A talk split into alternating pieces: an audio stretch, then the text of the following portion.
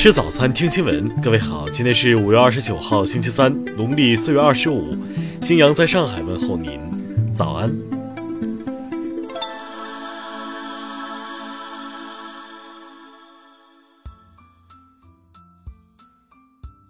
首先来关注头条消息：旅客发狂要在空中拉飞机舱门，雪豹老兵上阵处置。近日。在福州航空 FU 六五零九福州昆明航班的下降阶段，发生一起疑似精神病患旅客冲击舱门、敲打舷窗、殴打乘务员及安全员的扰乱客舱秩序的事件。亲手控制住该旅客的安全员名叫赵文辉，出生于一九九三年，原来是武警雪豹突击队的一名队员。不仅多次承担重大活动安保、反恐等任务，还曾经参加过我国驻伊拉克和阿富汗大使馆的武装警卫任务。回忆起当时的紧急状况，赵文辉说：“虽然怀疑这名旅客的精神出了问题，但不能用攻击性特别强的手段去处置，因为这不是战场杀敌。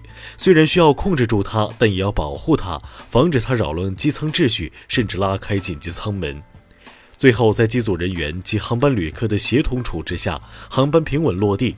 机组人员在第一时间将人员证物移交给了机场公安。听新闻早餐知天下大事。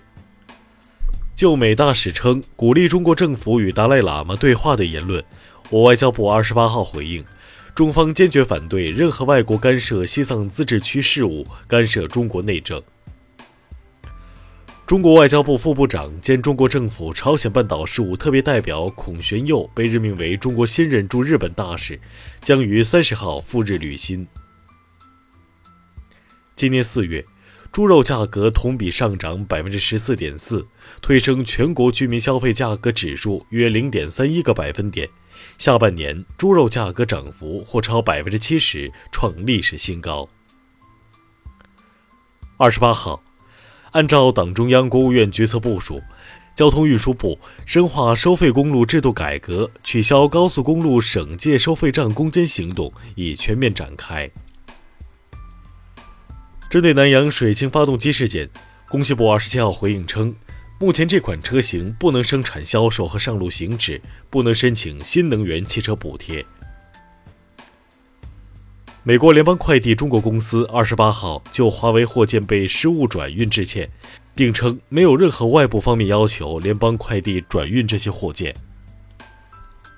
中国外汇交易中心二十八号公布人民币对美元汇率中间价为六点八九七三，这是连续第七个交易日人民币对美元汇率中间价维持在六点八九区间。据台湾媒体报道。国民党全代会将于七月二十八号举行，通过提名国民党第十五任台湾地区领导人候选人。下面来关注国际方面。据美国防务博客当地时间二十六号报道，美军正在对签署俄制轻武器弹药供应合同进行可行性研究。日本首相安倍晋三与美国总统特朗普二十八号上午前往日本海上自卫队横须贺基地。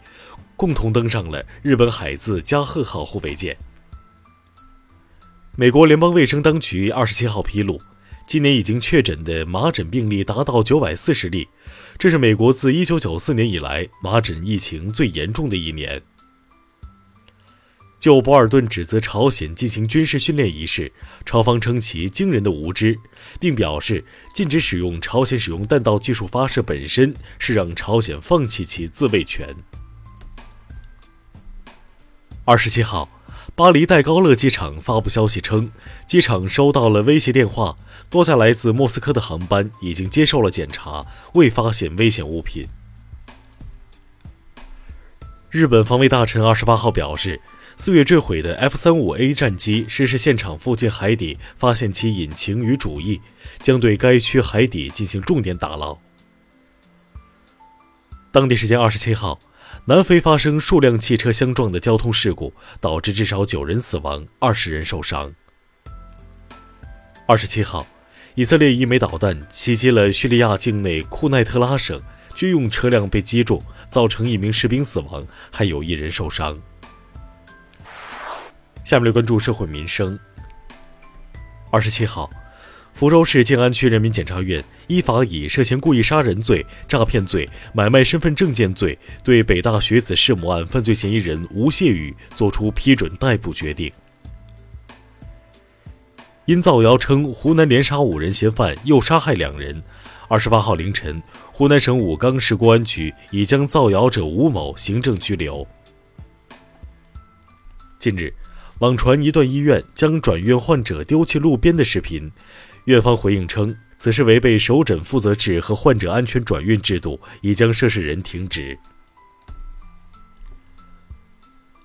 恒基地产二十七号宣布，集团创办人李兆基将退任公司主席及总经理的职务，以及提名委员会及薪酬委员会成员一职。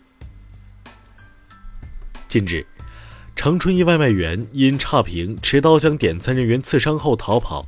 目前外卖员已被刑拘，伤者送医院救治，暂无生命危险。下面来关注文化体育。北京2022年冬奥会张家口赛区三场一村核心工程建设进展顺利，到今年底，三大场馆将具备举办测试赛条件，明年将全部竣工。2019赛季法网公开赛女单首轮角逐。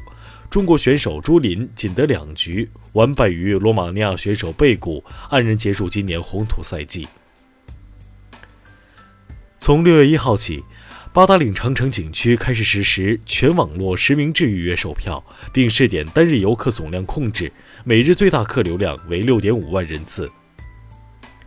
研究发现。在全球共七百一十一条河流样本中，多达百分之六十五均检测出含有抗生素，最严重的甚至超标三百多倍。以上就是今天新闻早餐的全部内容，请微信搜索 xwzc 零二幺，也就是新闻早餐拼音首字母再加数字零二幺。如果您觉得节目不错，请在下方拇指处为我们点赞。一日之计在于晨，新闻早餐不能少，咱们明天不见不散。